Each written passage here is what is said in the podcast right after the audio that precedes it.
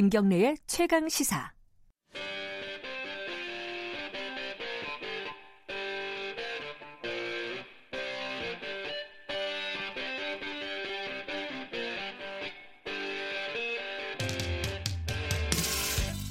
핫한 경제 사안 그 정수리에 침을 꽂는 경제 직설 시간입니다. 경제 알아야 바꾼다의 저자 주진영 씨 나와 계십니다. 안녕하세요. 네, 안녕하세요. 프로그램 시작하기 전에 잠깐 얘기를 나눴는데 아이템 정하기 요새 굉장히 힘드시다고 얘기를 하셨는데 왜 그렇게 아이템 정하기가 힘드신 것 같으십니까? 어, 정부가 경제 정책에서 무엇을 추구하는지 네. 예, 방향도 굉장히 저 모호하고 음, 또 실제로 뭐 이루어지는 일도 별로 없고 그러다 보니까 특별히 얘기를 갖다 할 거리를 찾기가 굉장히 쉽지가 않더라고요. 그 오늘은 할 얘기가 왜 없는지를 알아보는 시간이 되겠네요. 결과적으로 보면은 그렇죠. 예. 이게 어 저도 사실 계산해 보고 놀랬는데 홍남기 경제부총리가 취임한 지가 지금 100일이 넘었대요. 3월 중순에 예. 넘었으니까 네, 근데 그렇게 많이 지난지 몰랐어요. 그렇죠. 바뀔 때는 굉장히 시끄럽지 않았습니까? 김동연 부총리가 나가면서 뭐 이게 누구의 뜻이니 많이 뭐 누구를 하니 많이 나간 분들에 대한 얘기가 시끄러웠지 새로 된 분에 대한 얘기는 없었죠. 그랬었나요? 그렇죠. 근데 이제 막상 되고 나서는 진짜 홍남기 부총리가 어떤 부분에 대해서 목소리를 냈던 게 기억이 잘 나지는 않아요. 그래서 아마 언론에서 이런 뭐라고 해야 되나 라벨이라고 하나 레테르라고 보통 하잖아요.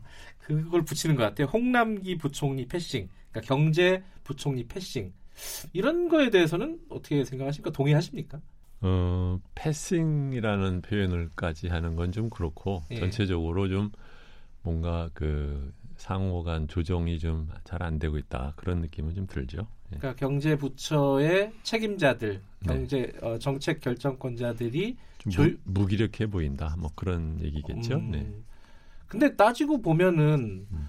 경제 정책이라는 게 부총리 혼자 하는 건 아니잖아요. 그렇죠. 경제 부처가 많지 않습니까? 제가 언뜻 생각해도 뭐 국토부 장관도 있고 음. 중소벤처기업부 장관도 있고. 근데 이제 그런 근데, 부처에서는 현재 지금 뭐 현안으로 떠오른 것이 없고 음, 그거보다는 이제 현안으로 떠올랐던 이제 음, 안건들이 있다고 하면은 뭐 신용카드에 대한 소득공제 폐지를 할 거냐 안 할 거냐 음, 또는 뭐 종교인 과세 중에서 뭐 퇴직소득에 대해서 어떻게 할 거냐. 네, 또는 뭐 이런, 뭐 그때 그때 떠오르는 이슈들은 주로 이제 경제부총리 관련된 음, 기획재정부 관련된 일이다 보니까 근데 예. 이제 거기에서 그 경제부총리가 어, 전체적인 어, 정부의 경제 정책의 대변인 또는 어, 최종 그 조정자 역할을 하기로 되어 있는데 네, 그런 역할을 하지 못하는 것 같다. 음, 그런 느낌들이 이제 쌓이면서 네. 그런 표현이 나왔겠죠. 그 지금 말씀하신 부분들을 하나하나 조금 조금만 좀 자세하게 살펴보면요. 네. 종교인 과세 같은 경우는 이번에 퇴직 금 과세를 대폭 깎아주는 안이 이제 국회를 통과하지 않았습니까? 상임위를 통과를 한 건데 그렇죠. 상임위 논의 과정에서 보면 여야가 뭐 반대 의견이 하나도 없었어요. 네. 근데 저도 약간 놀랬던 게 정부는 그래도 이게 세수가 깎이는 거잖아요. 네. 뭐 크진 않다고 얘기는 하지만은 그 부분에 대해서 한마디를 할 줄 알았는데 뭐 별 얘기를 안 하고 그냥 넘어가더라고요.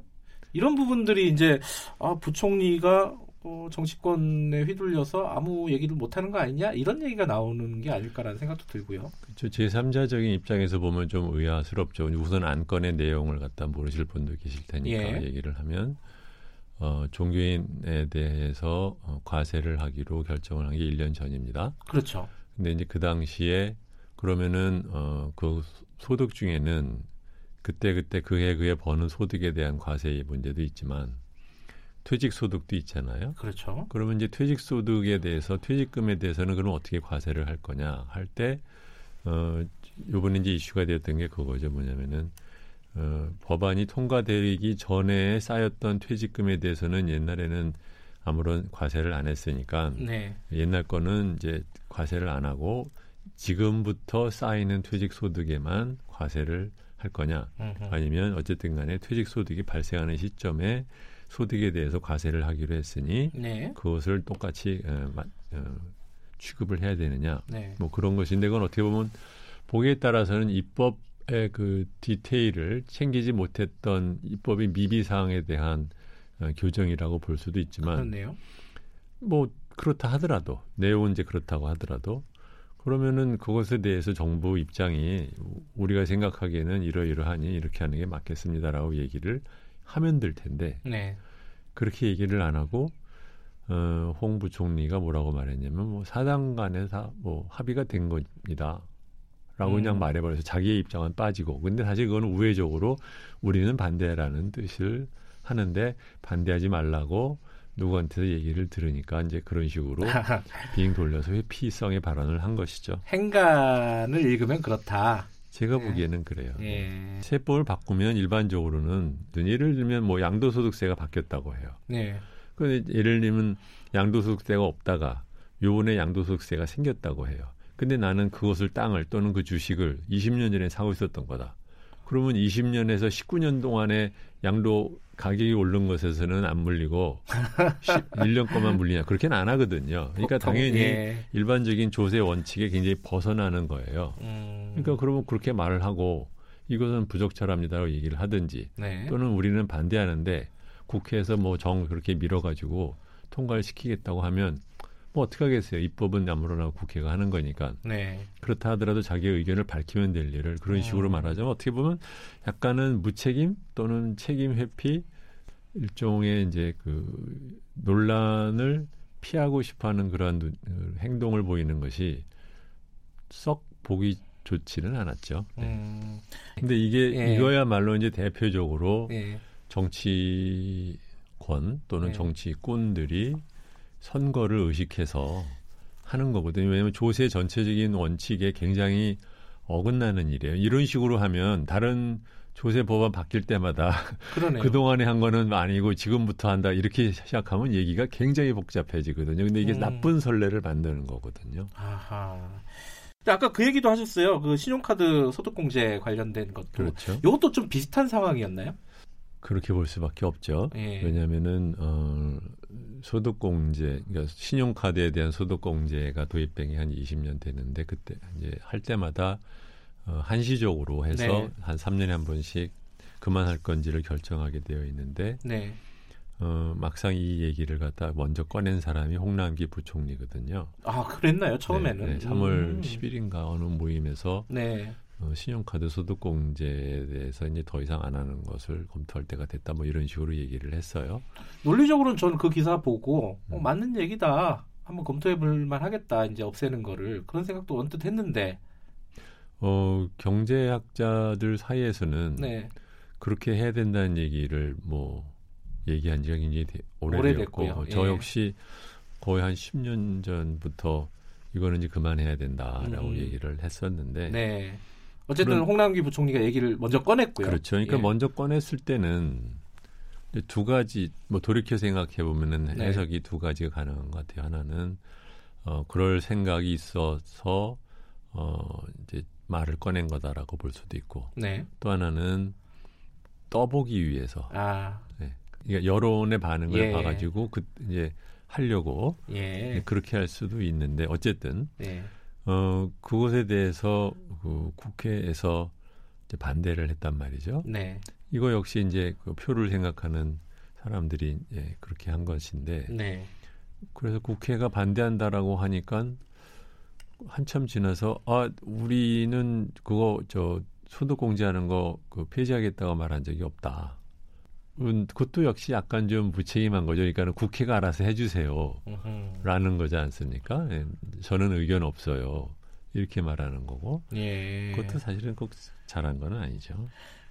그 비슷한 맥락에서 보면 증권거래세도 0.05% 포인트 인하를 했지 않습니까? 네. 그 과정도 지금 하신 맥락과 좀 비슷한 것 같아요. 마찬가지입니다. 그것도 예. 역시 어, 자본 소득에 대해서 과세를 앞으로 어떻게 바꿔갈 거냐라는 것이 굉장히 중요한 이슈인데 네. 기껏 조세 투기에서는 이제 전혀 건드리지도 못하고 위야무야 끝나고 난 다음에 이것을 이제 그 지금 여당의 그 국회의원들 일부가 그 증권거래세를 내리는 것과 어, 자본 차익세, 그러니까 네. 양도소득세를 같이 묶어서 개편을 하자라는 얘기를 이제 한 거죠. 네.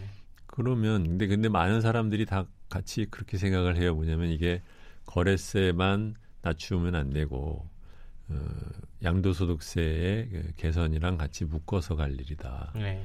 그래서 나름 뭐 어, 중장기적으로 차근차근 어, 단계적으로 어, 자본 차익세는 늘리고 어, 거래세는 낮추는 방안을 만들고 있는 와중에 갑자기 이번에는 또 거꾸로 어, 다른 두 건과는 달리 어, 기재부가 덜컥 먼저 0.05% 낮추겠다라고 음. 그냥 발표를 그냥 땡 해버렸어요. 음흠. 그러니까 도리어 제가 알기로는 국회에 계시는 분들도 약간 좀 어?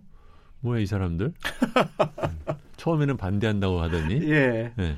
그러면서 또 막상 자본 차익세에 대한 얘기는 안 해버리고 끝나버리니까 음. 이거는 약간 이거를 이제 작은 불을 피워서 큰 불을 막으려고 하는 건지 음. 아니면 대통령한테 보고하는데 뭘 하나 좀 끼울 거리를 찾다가 그냥 이거 하나로 땜빵을 했- 했다라는 사람들도 있는데 예. 보도에 보면 뭔지는 잘 모르지만 전체적으로는 썩 석연치 않은 과정을 거쳐서 예. 나온 것이라는 거죠. 0.3 현재 지금 0.3%를 거두고 있는데 네. 그걸 0.0 0.25%로 낮춘다라는 것은 낮추자고 하는 사람들 입장에서 보면 이건 뭐 아무것도 아닌 거거든요. 네. 그러니까 이거 완전히 저 그 건수 올리는 거 말고는 아무런 의미가 없는 그런 거를 하- 왜 할까 그런 생각을 하는 거죠. 지금 종교인 과세도 그렇고 소득공제, 카드, 신용카드 소득공제도 그렇고요. 증권거래세 인하도 그렇고 약간 방향은 다른데 네. 어, 말씀하시는 걸 쭉 들어보니까 느낌이 첫 번째는 기재부는 도대체 뭐 하는 곳이지? 그러니까 허수아비 아닌가라는 생각이 들고 두 번째는 어, 증권거래세 같은 경우에는 아, 보여주기식 밖에는 별로 하는 정책이 없는가라는 생각이 들어요. 네. 저번에 한번 그 말씀을 하셨어요. 김동연 부총리에서 이번에 이제 홍남기 부총리로 바뀔 때 의미 없다. 네. 사람만 이름 바꾸는 거지. 이게 어떤 사람이 오든지 지금 상황에서 무슨 의미가 있겠느냐라는 취지의 말씀을 네. 하셨단 말이죠. 그렇죠. 그 결과적으로 어, 조진영 씨의 말씀이 100% 맞다. 씁쓸하게도 그런 생각이 드네요. 뭐 제가 맞는 건 그렇게 중요한 건 아닌데 뭐, 네, 네, 그렇게 되는 것 같죠. 네. 네. 근데 그건 두 가지죠. 하나는 어, 임명권자가 생각을 바꾸지 않고 있는데 네, 사람을 바꾼다고 뭐가 달라지겠느냐라는 게 하나 있고 네, 두 번째로는 새로 된 분 자신이 특별하게 어떤 뭐 뭐에 대한 소신이 있거나 아니면 네. 이를 적극적으로 뭘 갖다 어, 하겠다라는 어, 포부를 밝힌 적이 한 번도 없는 분이기 때문에 네, 그래서 아마 아 이것은 결국은 음, 내년 총선 때까지 그냥 소위 말하면 어, 현장 관리 또는 음. 현상 유지를 위한 어, 인사다 이제 그렇게 생각을 했죠. 근데 그것이 점점 제가 보기에는 사실로 더 드러나는 것 같습니다. 그러니까 청와대나 집권 여당의 경제 정책이 그럼 뭐냐라고 물어봤을 때 그게 존재하지 않는다라고 보시는 건가요? 그렇죠. 저번에 예, 음, 방송할 때 한번 그런 표현을 썼어요. 그러니까 네. 어, 정권 초기에 만들어놨던 자기들의 어떤 그 정책 프레임이 예, 예, 현실이랑 부딪히면서 비현실적이고 어, 문제가 많고 또는 전체적으로 경기가 이렇게 어, 원하는 대로 되지가 않으니까 네, 거기에 대한 지금 어떻게 보면 약간은 이제 위기 모드를 어, 느낀다고 저는 생각을 해요. 이제 그렇게 된 거 벌써 작년 말부터 그렇게 된 것이고 네, 어, 작년 가을에 제가 이제 늪에 빠졌다라고 표현을 했는데 지금은 음, 표류를 한다라고 생각이 듭니다. 표류한다는 것은 조금 구체적으로 말씀하시면 어떤 빠- 상황을 네, 말씀하시는 늪에 빠졌다는 뜻은 이제 어떻게 보면 앞으로 가려고 하는데 예, 진행 방향으로 가는 속도가 안 난다는 거죠. 예, 예, 그 서로가 부딪히는 정책을 동시에 추구를 한 거예요. 하나는 뭐냐면 최저임금을 급격하게 올려서 네, 거기에 따른 그 영향이 얼마나 되는지는 아직 그 누구도 정확하게 말할 수는 없다고 하지만 고용에 네. 분명히 에, 나쁜 영향을 어느 정도는 줄 수밖에 없다는 것을 감수해야 되는데 네. 그와 동시에 또 한편으로는 자기네들이 먼저 일자리 정부라고 말을 하면서 일자리를 숫자를 내놓으면서 우리가 이만큼 올, 늘리겠다라고 말을 해버린 거죠. 네. 이두 가지가 사실은 지금 서로 아구가 그러니까 거꾸로 가는 겁니다. 그걸 동시에 지금 추진한 거잖아요. 네. 그러는 와중에 한편으로는 제일 중요한 가계부채라든가 부동산 문제는 현상 유지 정책으로 덮고 가려고 했는데 그것이 잘 안 돼서 작년 하반기에 부동산 가격이 급격하게 오르면서 많은 사람들이 정부에 대해 비판적으로 돌아섰잖아요. 네. 그러니까는 해야 될 일은 어려운 일이기 때문에 안 하고 어, 임기응변식으로 넘어가고 이게 말하자면 수순이 이제 꼬인 거죠. 그런 음. 뜻은 이제 늪에 이제 더 거쳤다고 하는데 늪에 에, 갇히고 난 다음에 그 다음에는 그러면은 발을 빼서 나와야 되는데 그렇죠. 나오지를 못하고 말하자면 왼쪽 오른쪽으로 왔다 갔다 말하자면 허우적대는 느낌이 든다는 음. 거죠. 기재부에서 어떤 부처의 입장에서 일관된 목소리를 내준다면은 그게 설사 국회에서 억지로 통과되더라도 나중에 기록으로 남고 그런 것들에 대한 논리가 기재부에서 계속 이렇게 이어져 내려갈 수 있는데 네, 어, 논리적이고 원칙에서 무엇이 합당하느냐라는 걸로 먼저 보는 게 맞는 거죠. 예. 예, 그러니까는 신용카드에 대한 소득공제를 그만하자라는 것은 단지 세수 때문에 그러는 것이 아니라 네. 옛날에 이제 자영업자에 대한 거래 그 기록이 투명하지 않던 시절에 음흠. 이것을 투명하기 위해서 만들었지만 이제 더 이상 네. 그것이 의미가 없고 두 번째로는 이것의 그 혜택이 사실은 어, 중상위층의 사람들한테만 더 많은 혜택이 가는 예. 그런 것이기 때문에 더 이상 하지 말자라는 것은 그 누가 보기에도 합리적인 거거든요. 이것을 네. 반대하는 것은 단지 그냥 우리나라에서 소위 말하면 이제 그 목소리가 큰 중상층 근로소득자들이 자기네들이 받고 있는 혜택을 깎는 것에 대한 반대에 불과한 음. 것인데 예. 이런 것에 이렇게 밀려다니면 예. 그러면 어 정권 밑에서 일을 해야 되는 음, 관료들 입장에서도 이것은 자기들이 보기에도 합리적인 것인데 계속해서 정권에서 자꾸 막으면 그럼 무태라 열심히 일합니까? 그렇죠? 그, 당신들이 하라는 대로 한번 당신들이 해 그러면 어, 이렇게 되는 거죠. 그럼 한동안 이런 상황, 이런 무기력한 상황이 계속되지 않을까 좀 걱정이 되네요. 그렇죠. 그러니까 표류할 거라는 얘기죠. 예. 근데 좀 우울하네요. 예, 할 얘기를 많이 만들어줬으면 좋겠습니다. 지금 경제정책 담당자들이 우리가 조금 더 깊이 있게 나눌 수 있는. 이거는. 경제정책 담당자의 문제가 아니고 네. 네, 정권과 정치권의 문제죠. 어, 정치권을 포함해서요. 네. 네. 오늘 말씀 여기까지 듣겠습니다. 고맙습니다. 네, 안녕히 계세요. 경제 알아야 바꾼다의 저자 주진영 씨였고요. 어, 다음 주 화요일 날 다시 뵙겠습니다. 어, 보다 풍부한 내용은 팟캐스트를 통해서 무편집본 어, 원본으로 다시 들으실 수 있습니다.